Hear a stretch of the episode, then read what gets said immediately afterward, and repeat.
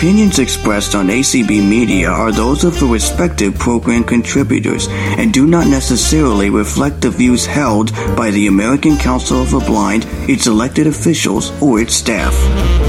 Welcome to our annual town hall meeting. For those of you who don't know, and if you don't know, I can't, you just haven't been paying attention. I am Sheila Young, president of the Florida Council of the Blind. And we are very happy again in the flesh to be able to have our director of the Division of Blind Services, Robert Doyle, with us. He's not on Zoom, he's here. and a longtime friend and colleague of FCB. So, Mr. Doyle? Thank you.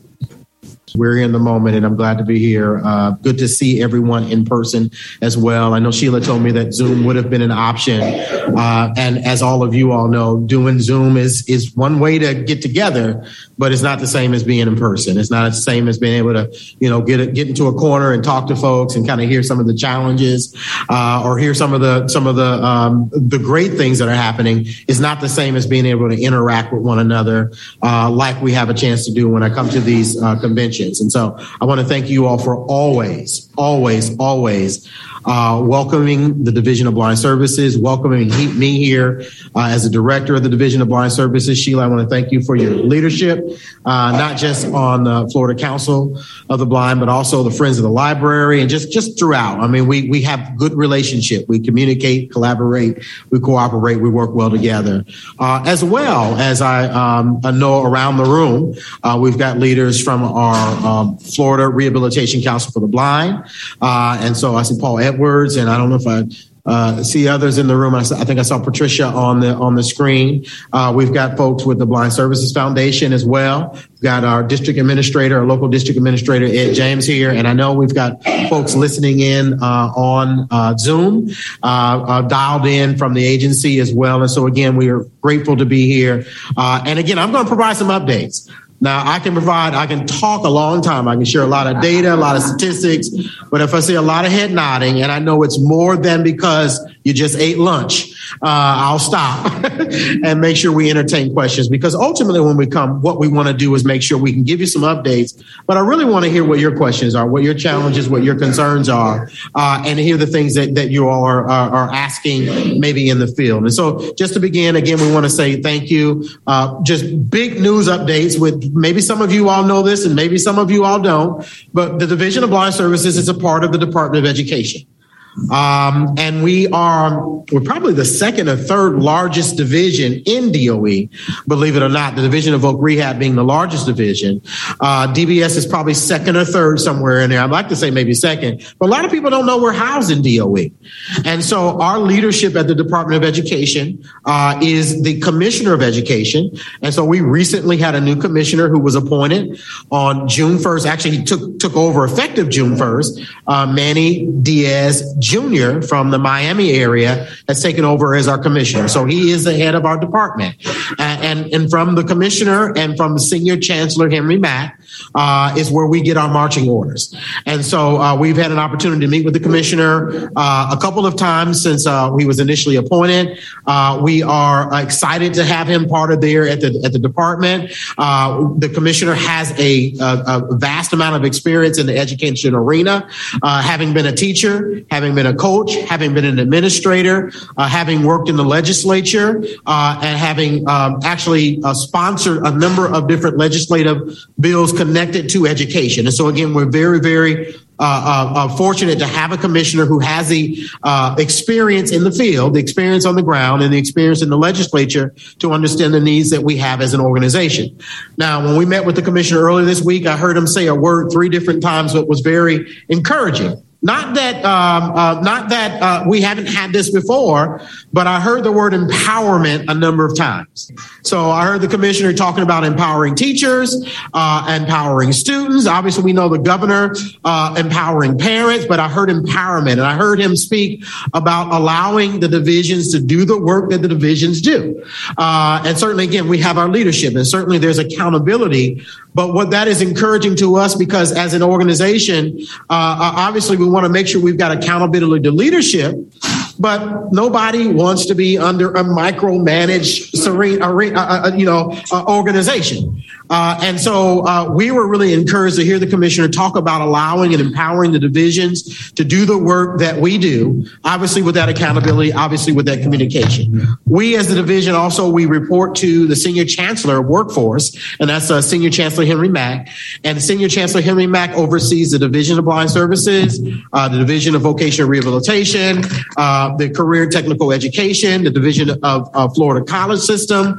and there's a couple others that we don't talk, talk with with uh, or talk about a whole lot, but but what that is is all of the workforce arenas and workforce areas working together, and so it creates some synergy for us.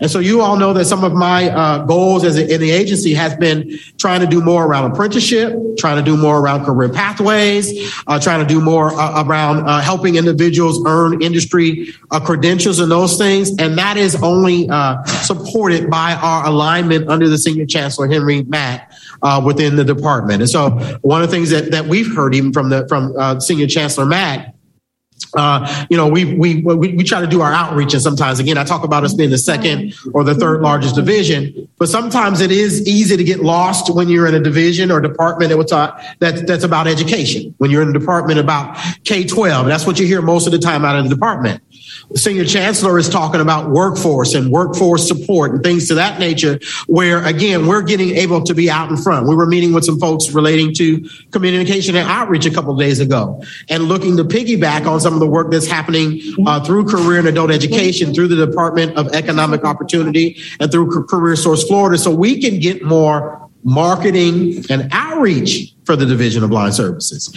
And so we're actually working on some plans. We're going to be meeting with some of the folks with the Moore Agency. Uh, they have a contract with the department through the division, through the Department of Economic Economic Opportunity to talk about how we can get some radio spots, how we can get some digital advertisement, how we can enhance our social media presence. And so we're really excited about that. I met with Jim uh, Worth and, and, the groups with the uh, Business Enterprise uh, Blind Vendors Committee, and we've been talking about outreach outreach, outreach. And we talked about that uh, when we met with them last week. And we'll be talking about that when we meet next week as well. Uh, speaking of the business enterprise program, we really had a nice opportunity to, uh, uh in Tallahassee, we were actually on the local news, uh, both in the in the newspaper, on the uh, digitally, as well as a news story about the business enterprise program. Uh, a little bit earlier this week, uh, where we were opening up a brand new micro market with the Department of Management Services, and uh, this is kind of a first for us in the state. Uh, we've got micro markets, and we have opportunities where we've got our blind vendors running food services, but this is one of the first in the state that I know of, and Jim can correct me, where the facility was established so that it actually can get walk-in traffic from those on the street.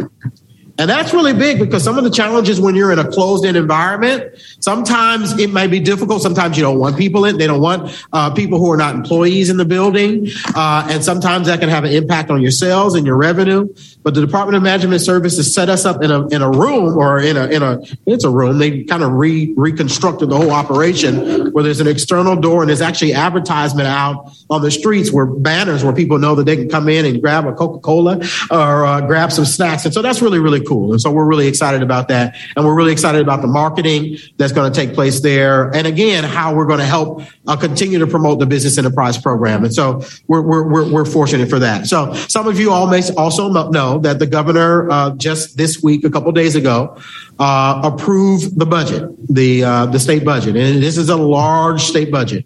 Uh, and uh, this state budget, um, there was actually about 3.1, I believe it was billion dollars uh, worth of uh, vetoes in that. This is the largest set of vetoes that have been in any budget uh, in the state of Florida. And so the governor went through and crossed out a, a, a, quite a bit of different projects, some that were seen to be member projects. Some people call them pork uh, sometimes. Uh, but what, one of the things running through the veto list, and, and I, I all of DBS's programs and services are intact. And so we're very, very fortunate for that. We're very fortunate that we, uh, when we think about our programs and services, there's been no cuts to the level of services. As a matter of fact, in this last budget, they increased the amount that went into the children's program our goal and, and hope is that we're going to see more children served uh, as a result of the uh, increase. And I'm taking that dollar amount back up to in the children's program to a million dollars. But the governor's budget was approved, or the legislative budget was approved by the governor.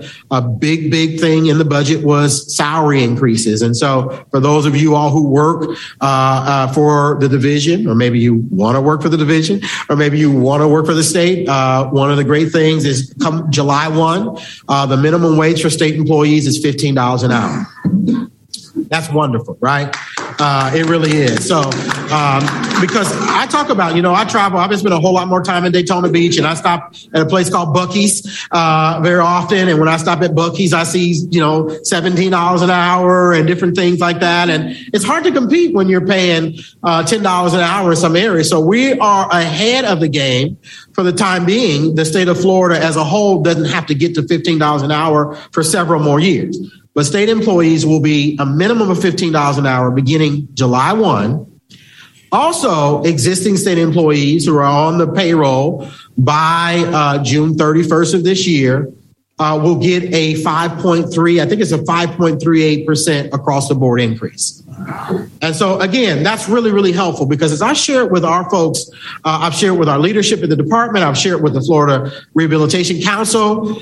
Our biggest challenge is uh, staffing. Our biggest challenge as an organization is staffing. Recruitment and retention is our biggest challenge. So the 5.38% increase, uh, it is, it is going to be, uh, it's good. It's important for us as an organization across the state. I know a number of directors and commissioners and secretaries met with the legislature this year and talked about the challenges that they are experiencing. And we've talked about it as well. And certainly we've got to, you know, do some additional efforts in order to recruit. Uh, as an organization, uh, the Division of Blind Services, it remains a great place to work. I like to say that because we continue to work really hard in our recruitment processes, uh, making sure that we are screening in good working employees. I talk about people when we're hiring, people who are both competent, you know, they can do the job. Uh, they're competent and capable, but also fit within a culture. And when I say about culture in the organization, I'm talking about people who are team workers. They work together. There's no such thing as that's not my job, uh, but we all work together collaboratively in order to do the job. And so, even though we've had challenges with our uh, level of uh, uh of employees on our payroll, so to speak, uh, and and had challenges with our, our vacancy rates, uh, we continue to meet our goals as an organization. Uh, and and we'll see the final proof in the pudding when we get our final rehab uh, rehabilitation numbers at the end of this month. Uh, but we are on target to uh, meet or exceed the goal that we uh, had for last year, and so we're excited about that. Last year was a rebound year for us after we had had a decrease in the number of people uh, going through our employment program. We had a decrease in the number of people who have been successfully closed. Although it was a decrease, it was not as much of a decrease as could have been expected as a result of COVID. Um, and so we are on track, on target, hopefully to reach that goal. And again, we'll know on June 30th where we are in terms of uh, of reaching that goal. But we're we continue to progress in that area.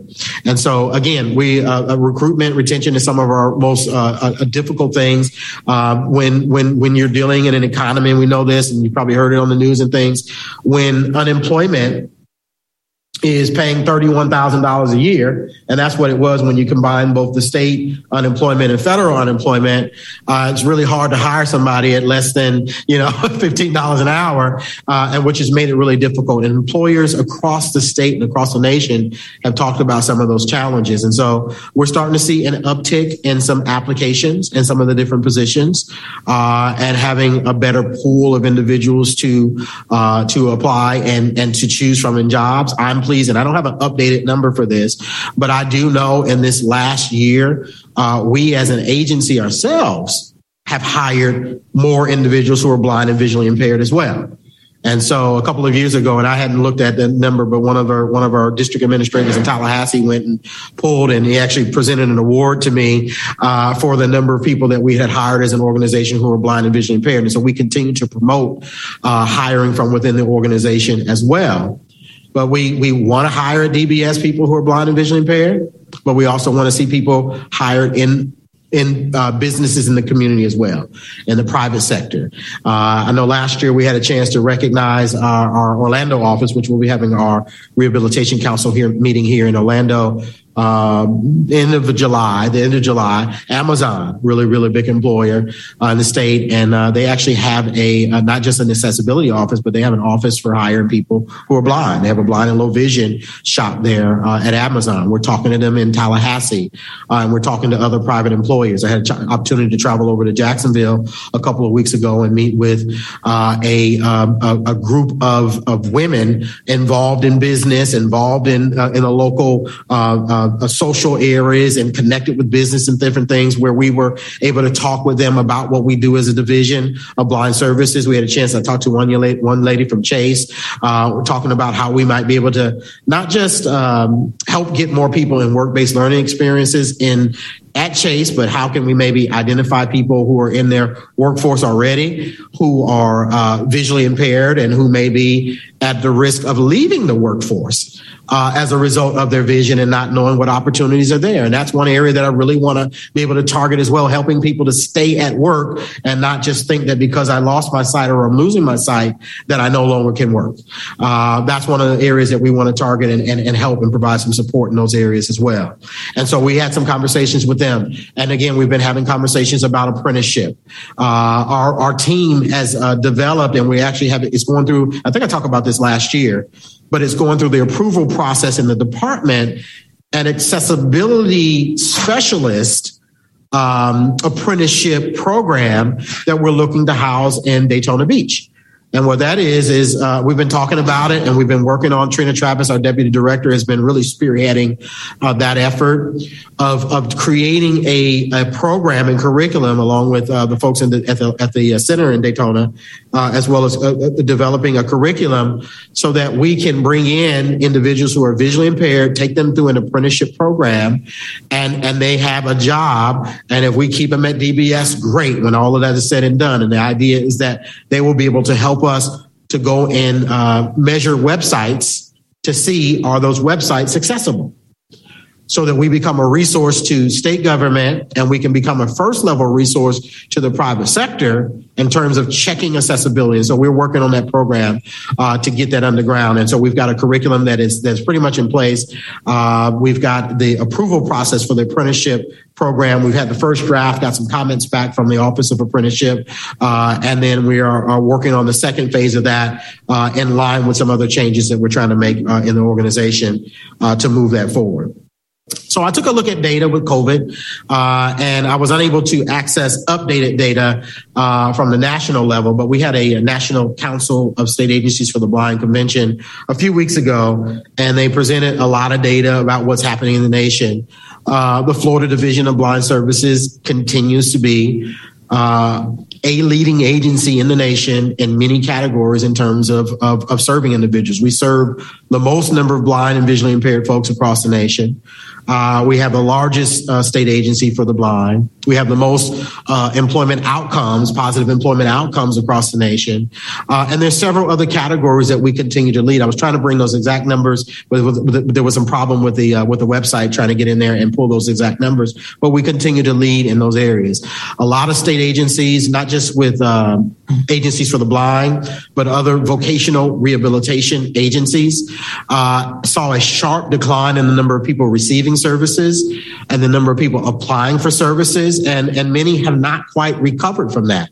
I took a look at our data, and overall, we had a big dip in the number of older blind people initially uh, with COVID that were receiving services, but but I looked at the numbers just just just comparing uh, both 19 to 20 uh, to this current period and 2021 to this current period, and saw just generally overall just about a three percent decrease uh, two to three percent decrease in the number of people applying for services. That's that's really good. Uh, when we consider what COVID did, we would consider uh, people not wanting or afraid to get services. When you consider uh, services being uh, provided, a number of them being provided virtually, uh, that's a pretty good number. Meaning we're pretty much on par with the number of people that we're serving. However, we do want to increase our outreach and reach out to other individuals as well. But when looking at those numbers, it, it, was encouraging to know that we engaged at a level with our consumers, both through the Division of Blind Services and through our lighthouses. We continue to engage at a level that that that we did not lose a lot of people uh, that were either coming for services or receiving services over that time, and so that was encouraging for us. Uh, speaking of older blind, uh, we uh, uh, we know that uh, director, former director Carl McCoy, had raised some questions to us uh, uh, a couple of years ago about what are we doing for people who are older and blind. And we know, believe it or not, our older blind population is is and it depends on when you look at the numbers and things like that. in Florida and people we serve is almost equal to, or certainly close in second place to the number of people we serve through employment. And we know there's a whole lot more people that we potentially could reach in terms of serving. Um, and so um, uh, the older blind population, certainly we want to, uh, some of the things that we're doing is obviously screening individuals who are going into uh, older blind services or who are older blind. First, do you want to work? Do you still want to work? Some people say, no, I don't want to work. I'm done with that. I've done that.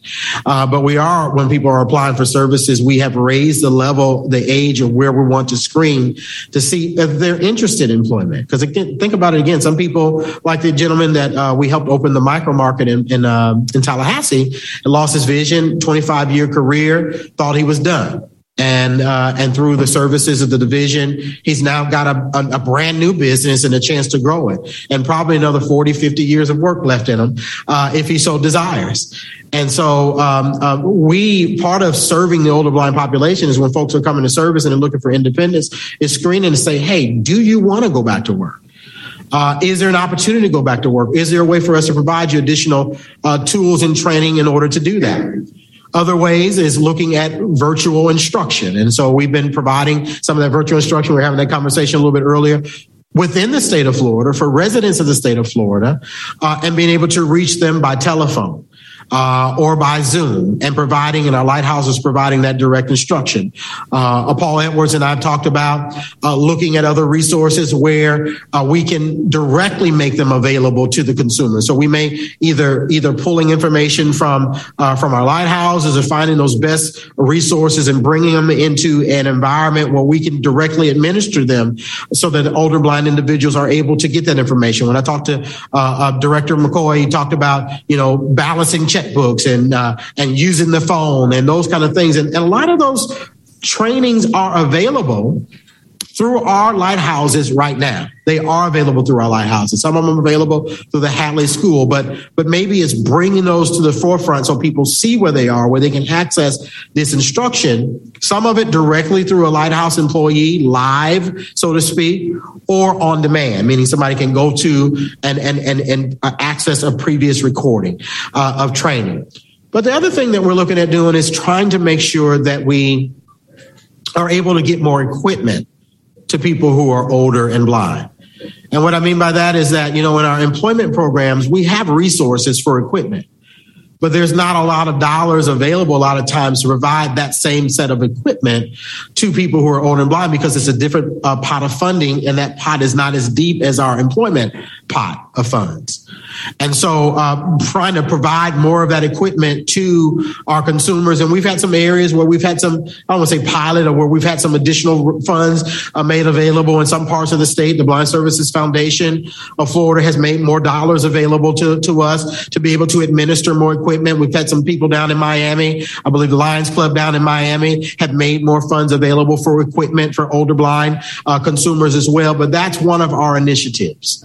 That's one of the things that we're working on. So that again, employment is important, employment first in the state. If we get folks who, who are, you know, 60, 65, 67 still want to go to work, we're going to help provide a training in order to stay at work or to go back into the workforce. But we also want to make sure that that training, remote training is available for our consumers and the equipment is available.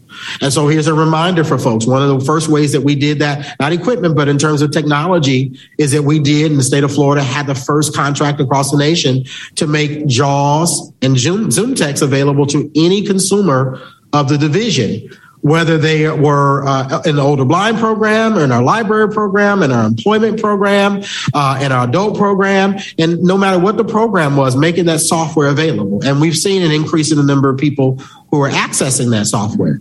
And if you're a client of the organization, I would say, and, and you don't have an updated version of that software, you, you should talk to your counselor about that. Uh, if, if you've got an old version of it and, and you want training, because that's the other part that comes with it, is the training available through the lighthouses on how to use that Zoom text and how to use that JAWS or how to use that Open Book or how to use that Fusion.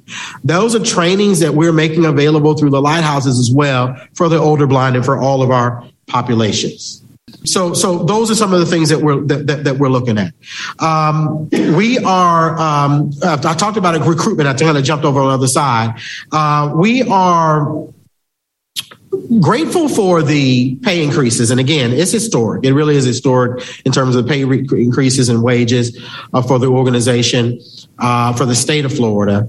And I will say that the division is still continuing to look at additional options for our employees as well. And so just as a quick note, you know, we're still looking at whether it's legislative increases or some kind of way to, to bring the bar up for some of our employees or whether it's through reclassifications because there's still some positions within the organization, many positions that may not be appropriately classified for the level of work and the intensity of work. And so I will say that, and I know we started talking about this a few years ago uh, as well, and we've looked at it each year, um, but we are optimistic that we may be able to do some things uh, in this next year that go beyond what has already been done in terms of uh, increases as we look at classifications or again, look at going to the legislature legislature to ask a revisit for these uh, uh, for our employees across the state. And we're partnering with the Division of Voc Rehab as we look at those positions and things as well.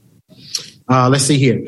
All of our staff are back in the office except for one person and our contractors. Let me say this, and I know this has been for some individuals um, um, uh, uh, something that has been a concern for them, and I welcome feedback from the council uh, in this in, in, this regard. And so um, the uh, department uh, has, as you know, has said that that we needed to move to a place of where we are no longer doing what's called hybrid telework.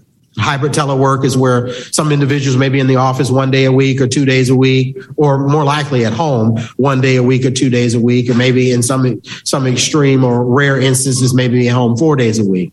Uh, and so the department and um, and other state agencies as well have said that hey, we've got to stop this hybrid telework.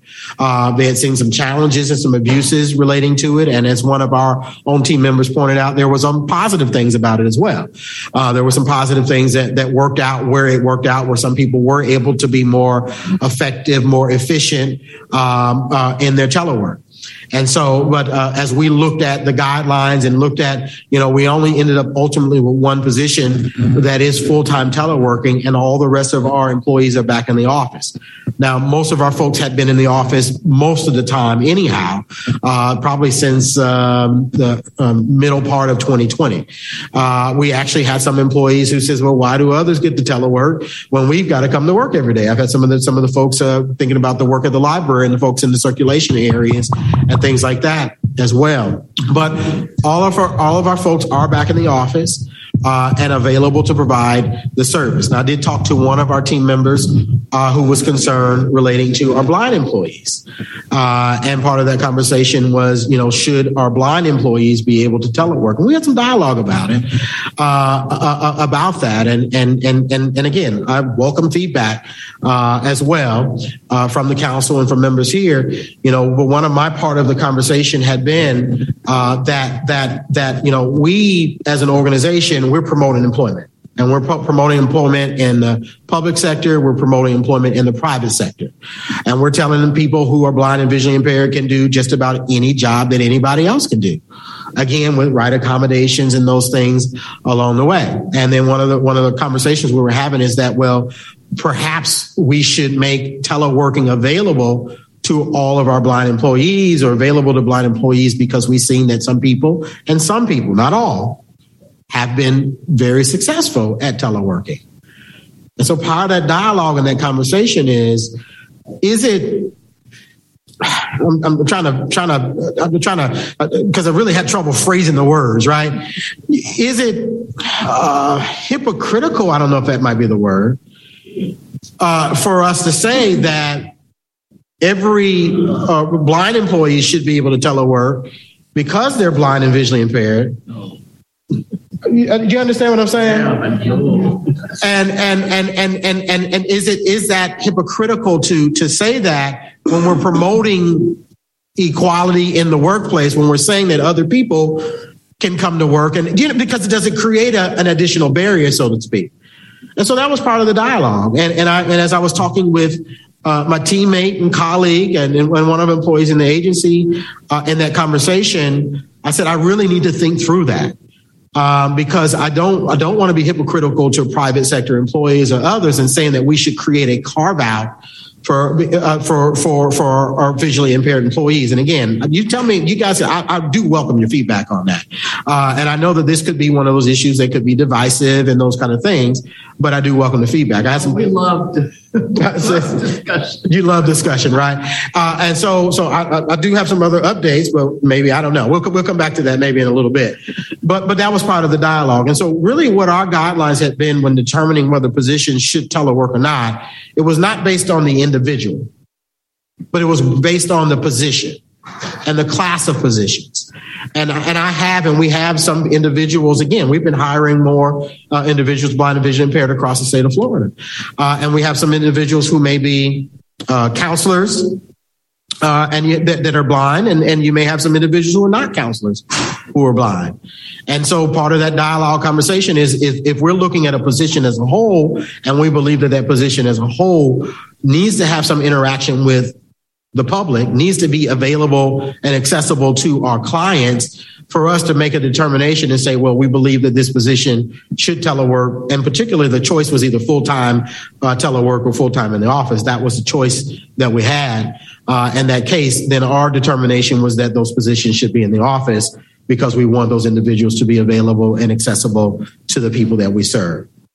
I just want to make that a note or point because that could be some of the dialogue and could be some of the conversation that you all may be hearing. You may be getting questions relating to it. And I wanted to let you know where my part of that conversation may have been and be transparent about that. And again, uh, we've never done anything as an organization uh, successfully without communication and dialogue with the people that we serve.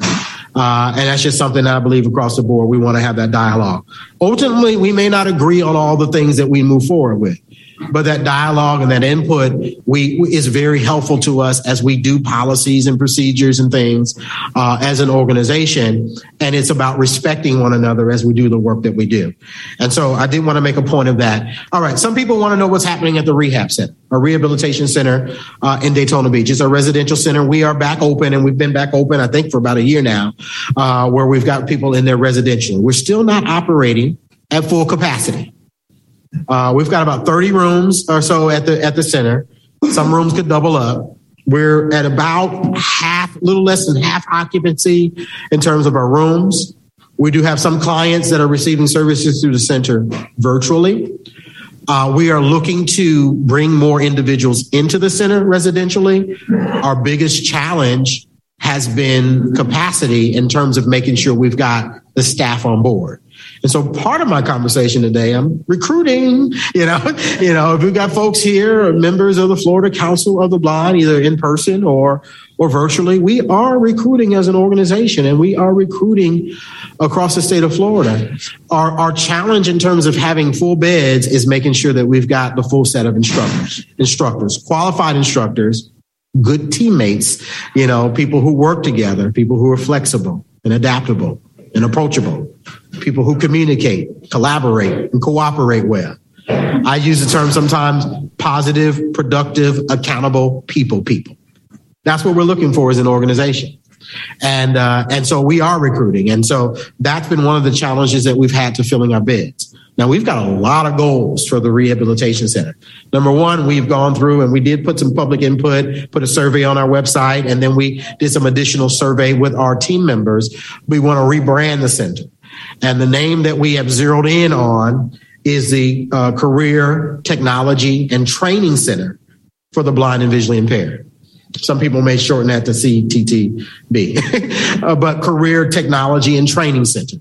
And so, what that name uh, uh, encapsulates is the idea is is that it's it's it's it's is that we are helping prepare people for employment. That's a career. Technology is a large part of what we do as an organization, a large part of making the world accessible for people who are blind and visually impaired. And the word training, yeah, a training center, but it also it, uh, um, uh, it keeps in place the idea that we're not uh, so full force, force ahead in, in career and technology that we're not, that we've lost the aspect that this is about also adjustment to blindness. And so adjustment to blindness is still a major component of what we do at the Rehabilitation Center. And so we still got to go through some work through the division of Department of Management Services in order to do that name change. We're hoping at some point to do this big open house, especially once we get a bureau chief on board. We continue to uh, interview for bureau chiefs. Uh, we had a uh, meet and greet. Uh, the deputy director, uh, Trina Travis, and I have been uh, jointly leading the work there. Trina handles most of the day to day with with my direct involvement and support and, and communicating and somebody said that I've been at the center more time in the last, you know, six, nine months since we had the vacancy uh, with the bureau chief than maybe I had been in other times. And it's true. Uh, it is true because we had a bureau chief in place. And I'm not one who micromanages.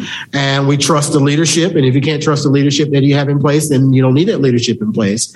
And so um, now that that leadership, that bureau chief has left, uh, we are spending more time and letting the campus learning, uh, getting to know the team members more directly and learning some of the challenges there as well. But that being said, our deputy director and I have been working with the team there, and we've been meeting with the team, and there's a couple different programs that we're working on.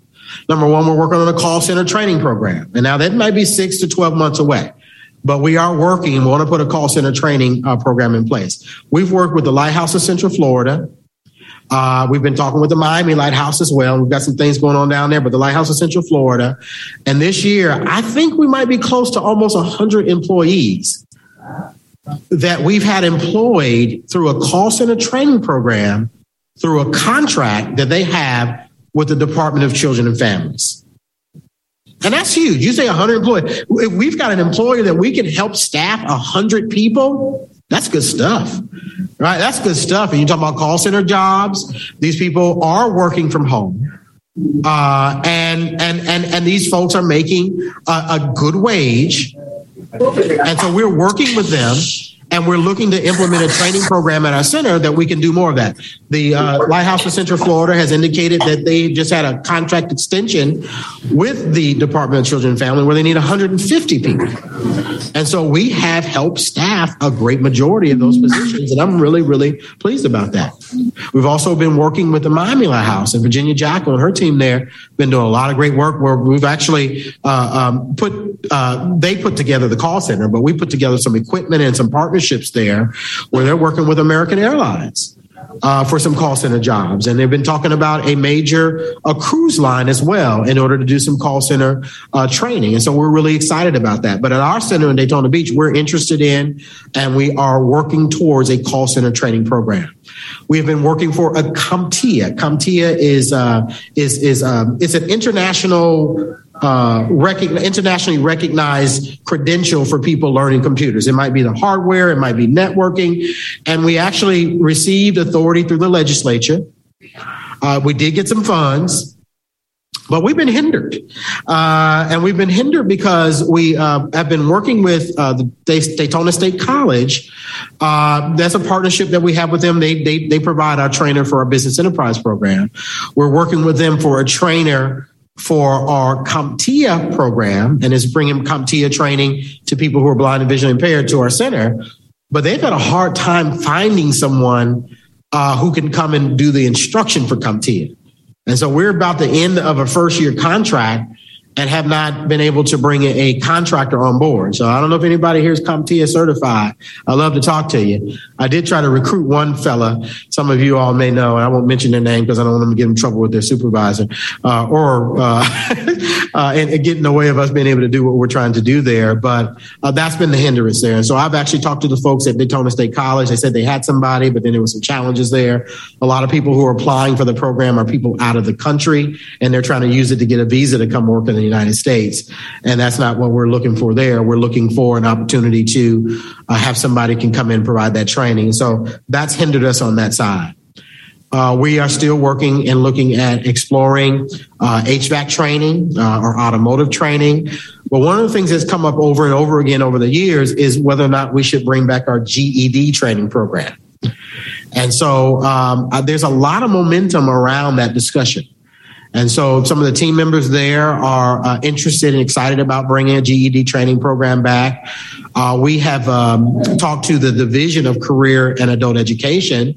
Uh, they're interested in that. Senior Chancellor Mack expressed some interest in that.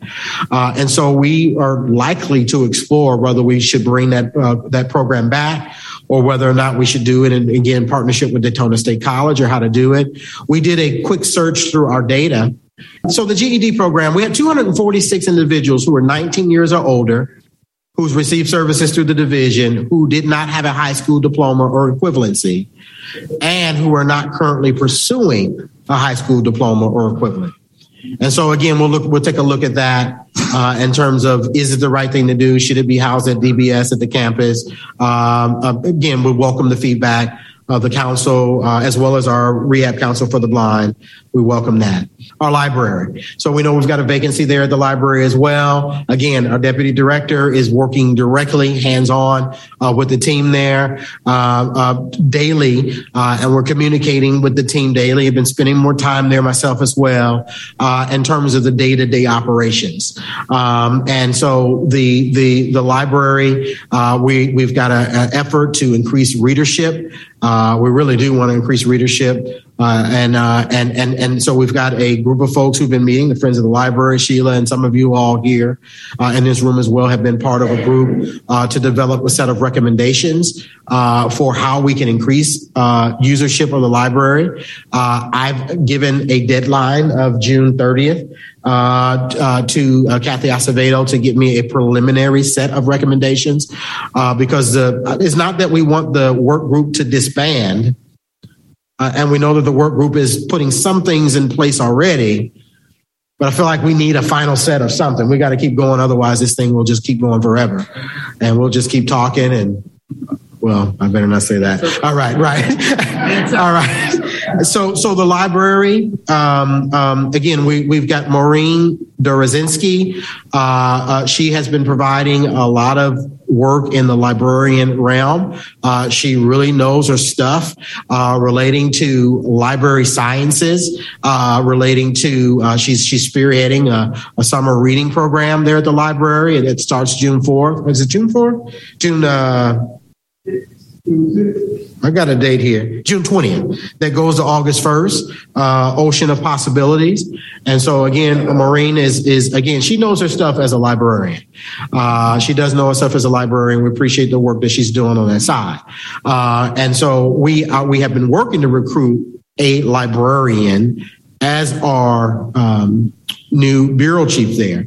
And if we can recruit a librarian, again, that continues to be our goal. Uh, if we do not identify a librarian, we're looking for a good leader uh, that can work alongside uh, Maureen and provide additional leadership to Maureen and the team uh, in the work that they're doing.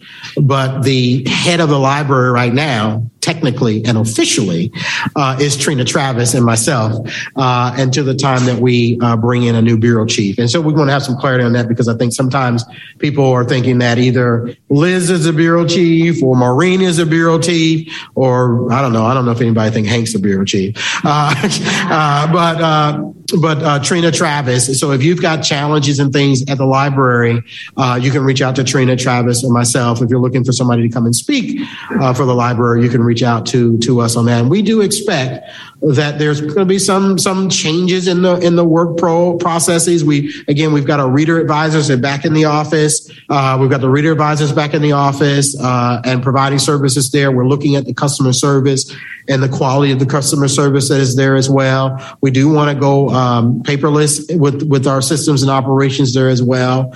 And, and most of all, we want a good leader there who can cohesively bring the team together to work together because we, we've, we've got to communicate, collaborate, cooperate well uh, there as well. So uh, we also have the Read Different initiative, as I've talked about, trying to increase the number of people receiving services to the library. And so we're actually going to have a um, a video, and members of our uh, state office team and members of the library have put together a video, and that's going to be playing this Tuesday uh, at 11 a.m. It's called Read Different. And so we hope you all can uh, tune in on go to our website under events, and uh, you'll you'll you'll see where we've got the event set. And we hope that you'll come on board. If you're not currently using library services, we welcome you. We encourage you to uh, to uh, to apply and, and, receive library library services. Uh, it's better than Audible. and it's free if you qualify. And you don't just have to be blind and vision impaired. If you have if you have another print disability you can also access those library services. All right. So i'm pretty much done with my notes. Uh, i know we've had some some some uh, maybe some things that we dropped out there and people may have some questions or comments about. Uh, and so i will uh, take questions or comments if i'm allowed to. Sure if you are a client of dbs can you time out of the system for instance, if your counselor is trying to close your plan? That's a that's a good question and one we get uh, get at different times. Uh, so if a person is either not responding or following up for services, um, then then their case could be closed. A person should know that their case is being closed.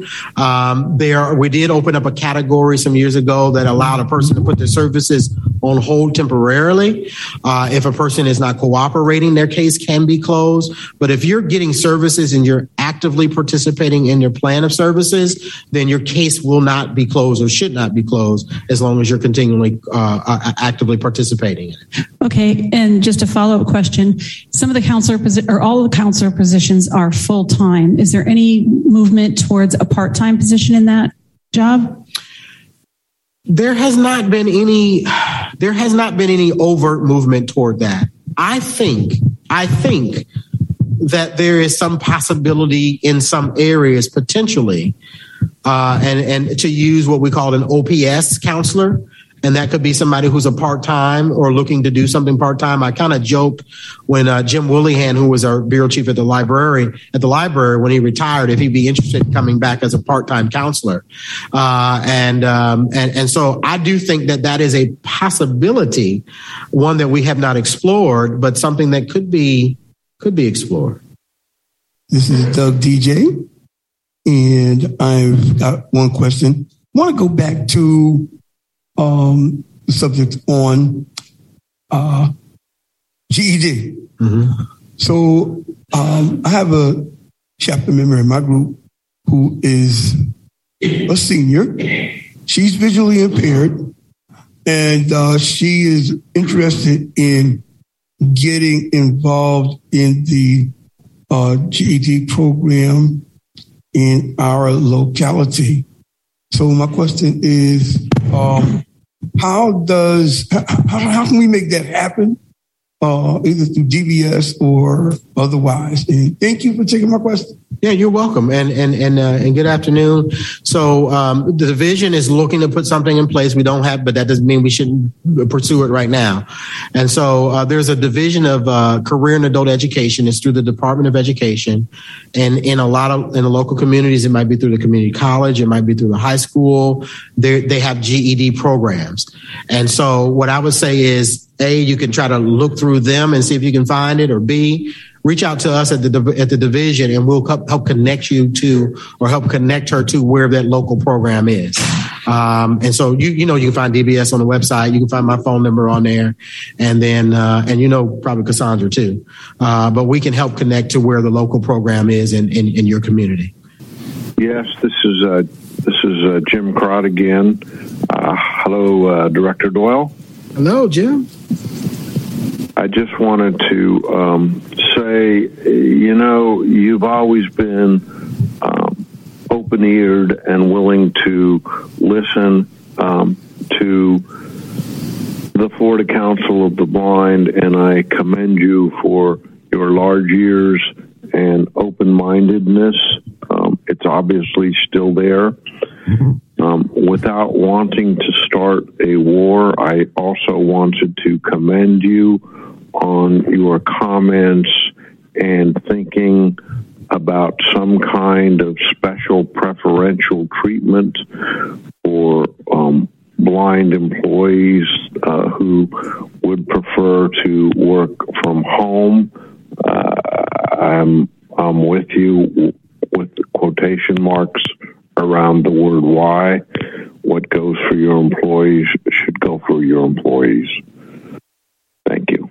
Thank you, Jim. Thank you for the comment. And uh, sorry I didn't get a chance to see you in person this time, but I hope you're well.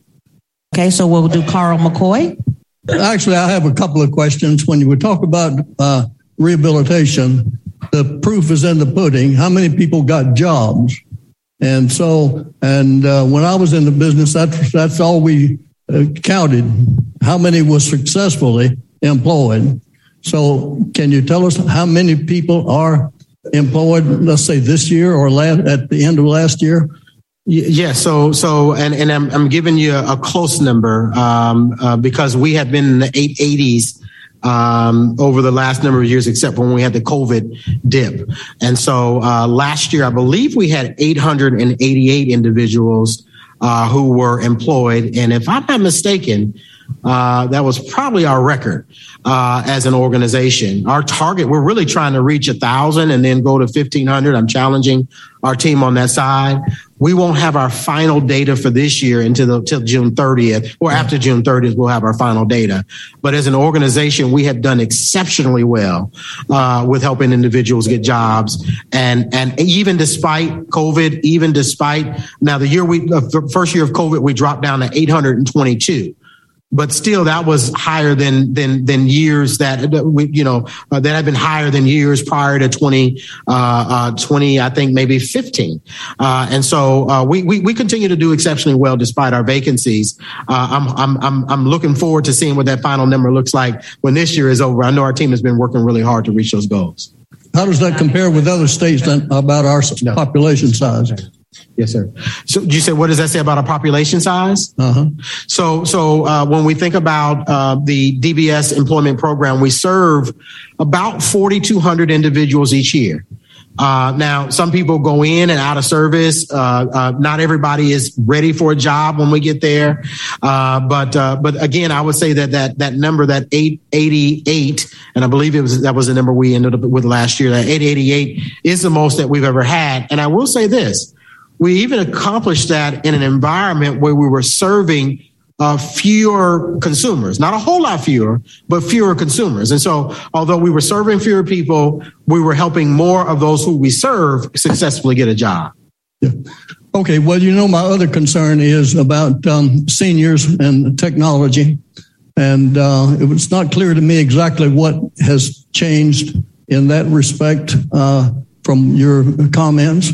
So would you share with us what is there any steps towards improving the access for seniors in technology? So, so the steps are, are, are those that I mentioned to you. We've had some funds that were made available through the Blind Services Foundation. Uh, we're working with the Blind Services Foundation for a, a process to distribute those funds.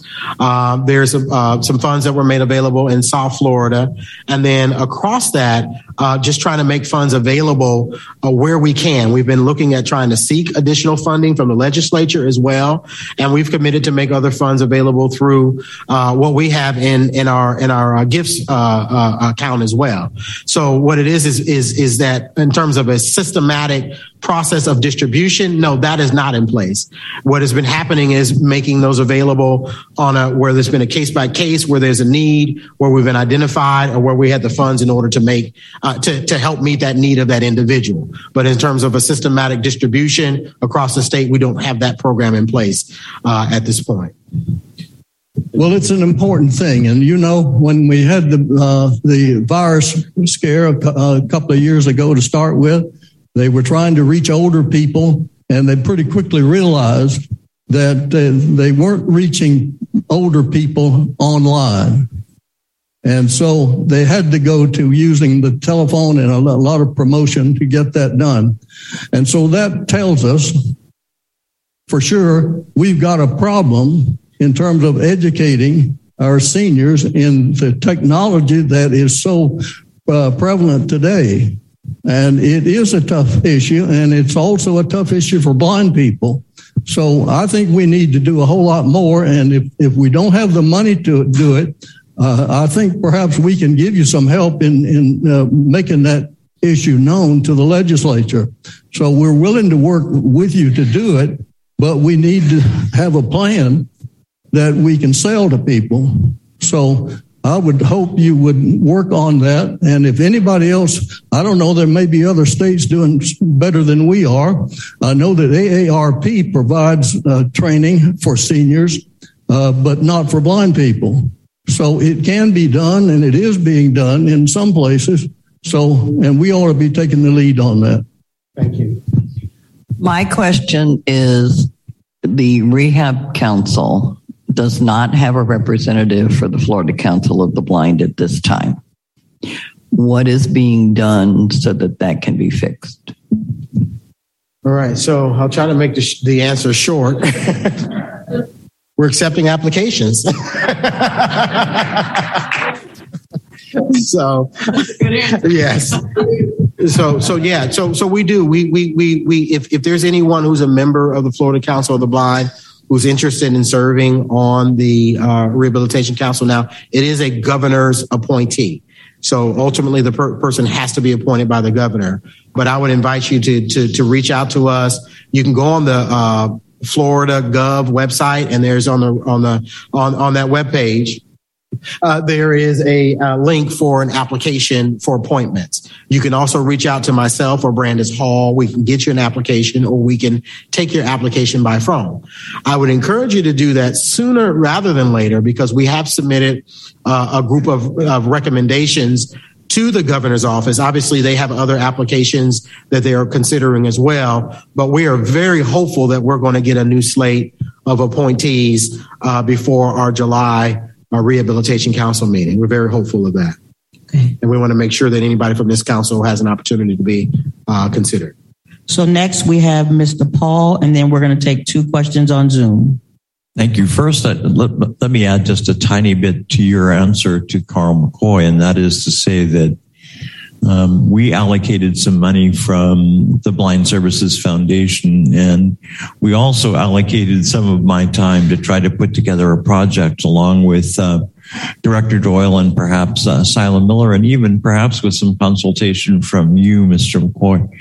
Unfortunately, I did not do a good job of follow through, and as a result, um, we've been delayed. But I think what we can promise is that within the next three or four weeks, we will have a document in place, um, which which I will be happy to, to to let you know about, so that you can get an idea of exactly what we're trying to do.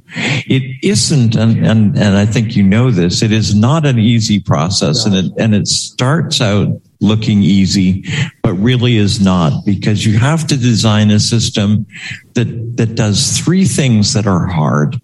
The first thing is you have to figure out a way to reach a population which, as you suggested, is hard to reach. Second, you have to find a way um, to identify folks who are not getting training rather than those who already are.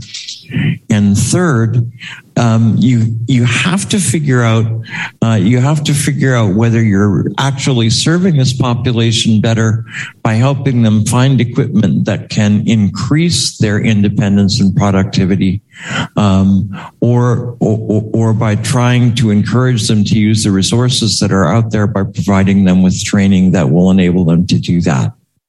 So I, I, wanted to be sure mostly that you knew that at least part of the, the, the fault in terms of this project not being further along is mine. And now my, um, my question is, is more in the nature of a comment at the, at, at the Division of Blind Services Rehab Council the last time. Um, and uh, there there was a good deal of concern uh, raised partly by me and partly by others that in the past uh, individuals who are blind have had a part in filling forward facing positions within the Division of Blind Services. And we spoke in particular about the position of the director of the Division of Blind Services, and we um, entirely hope that's not about to be filled. but me, the other. Me too. Yeah, exactly. the other position um, that we talked about a little bit was um, the, the uh, director of the library. Um, and, and I think there are a lot of us who feel that um, consumers who, who, who are blind and who make use of the library have some input that we can provide to the hiring process for that position. And, and I guess I'm reiterating um, the feeling that was expressed at the Rehabilitation Council that you consider um, trying to incorporate that into the decision that you make about this position. It's probably the most important outwardly facing position for blind people in the state. Thank you, uh, and and and I did hear what the council said at that time, and and have considered it, and uh, will commit to uh, having someone from the from the council participate. As a matter of fact, I just whispered over here to your president, uh, who's also the president of the Friends, um, and and and she is willing to uh, be that representative uh, on that on that interview panel. Director Doyle, I wanted to change up a little bit um, uh, the direction, and I wanted to personally ex- tell you um, about the exemplary service of one of your employees. Um, I am a senior who, I hate to admit I'm a senior, but I'm a senior who went blind um, at the age of, of 55. Uh, maybe that was, they were trying, the gods were trying to tell me to uh, retire, but it was the age of 55. And in the last five years, Mr. Um, Lewis has made it possible, Everton Lewis has made it possible for me to retain my full-time professorship. And I, I am so grateful to um, Mr. Lewis and your Division of Blind Services. So I just wanted to make sure that you knew you had at least one exemplary uh, employee. I'm sure there are others. Thank you. Thank you. That that's that's really great. And again, as I think you heard me say earlier, I really want to be able to help more people who are losing vision while they're working to be able to get the resources uh, from from DBS. And I don't know whether we need to form a committee of professionals who you know that you know that that can identify or something that can help people know that they can reach out to. But I, I know that it's an area that that uh, it, it's a great area for us to be able to be able to reach individuals before. Director Doyle, if you start one of those uh, committees, please uh, keep me in mind. Yeah. I am a, still a full time professor. Thank you.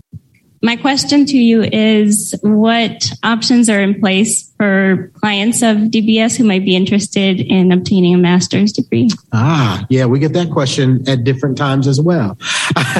so, um, um, so the division our policy, uh, and, I, am not going to quote it verbatim, but the policy is that we help individuals to achieve the educational credential that they need in order to uh, acquire the job that they're going for.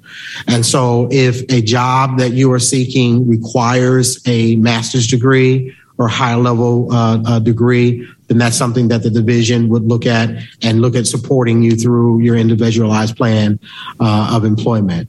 So that's the that's the quick, easy answer.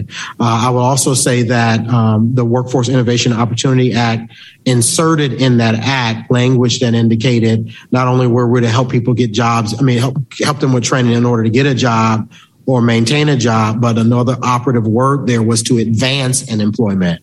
And we recognize that advancing in employment will include, in some cases, an advanced degree. And so, um, talk with your counselor, uh, or the individual can talk with their counselor. And if they're finding any challenges relating to that, uh, Sila Miller, who's also a member of the Florida Council, reach out to her and she can help um, uh, discuss and communicate and bring the team into that process uh, to bring bring about the support that an individual might be looking for for that in that area.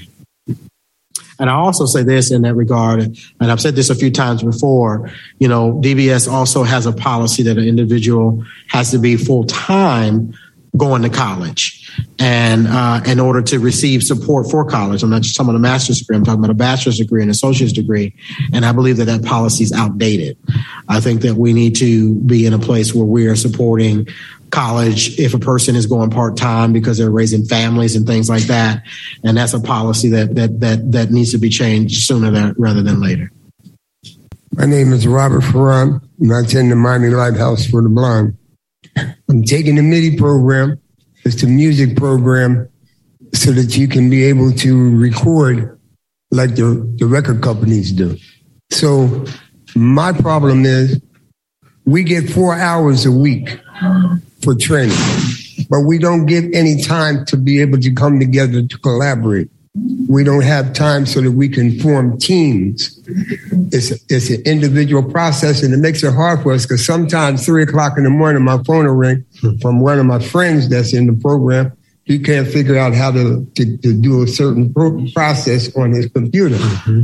But we need to have people to come to see what we're doing so they can see how to make the adjustments so that we can do what we are doing better. All right. So, so um, the Miami Lighthouse uh, has a contract from the Division of Blind Services, and, and the Miami Lighthouse actually it does probably they do better than all the other lighthouses in terms of also securing external funding. Uh, for their services, um, that's more, I believe, part of their a policy on their side, or in terms of uh, of what their resources are or time in order to make additional time available. But you may uh, look at uh, uh, pulling a group together or put, putting together a, a group of folks so that you all can have that time to collaborate. I would not be surprised if Miami Lighthouse uh, would not be able, I would be surprised if Miami Lighthouse was not able to make space available for you all outside of your regular training time. I would be surprised if they weren't able to do that. Okay, I'll get back to you on that. Yes, thank you. All right. Well, I want to thank you so much, Director Doyle, for joining us today in person. And thank you for taking the time out. I know you had other things you probably would have prefer- preferred to be doing.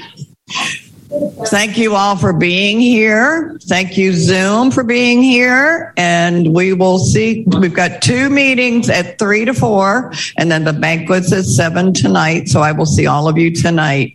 Thank you again. My name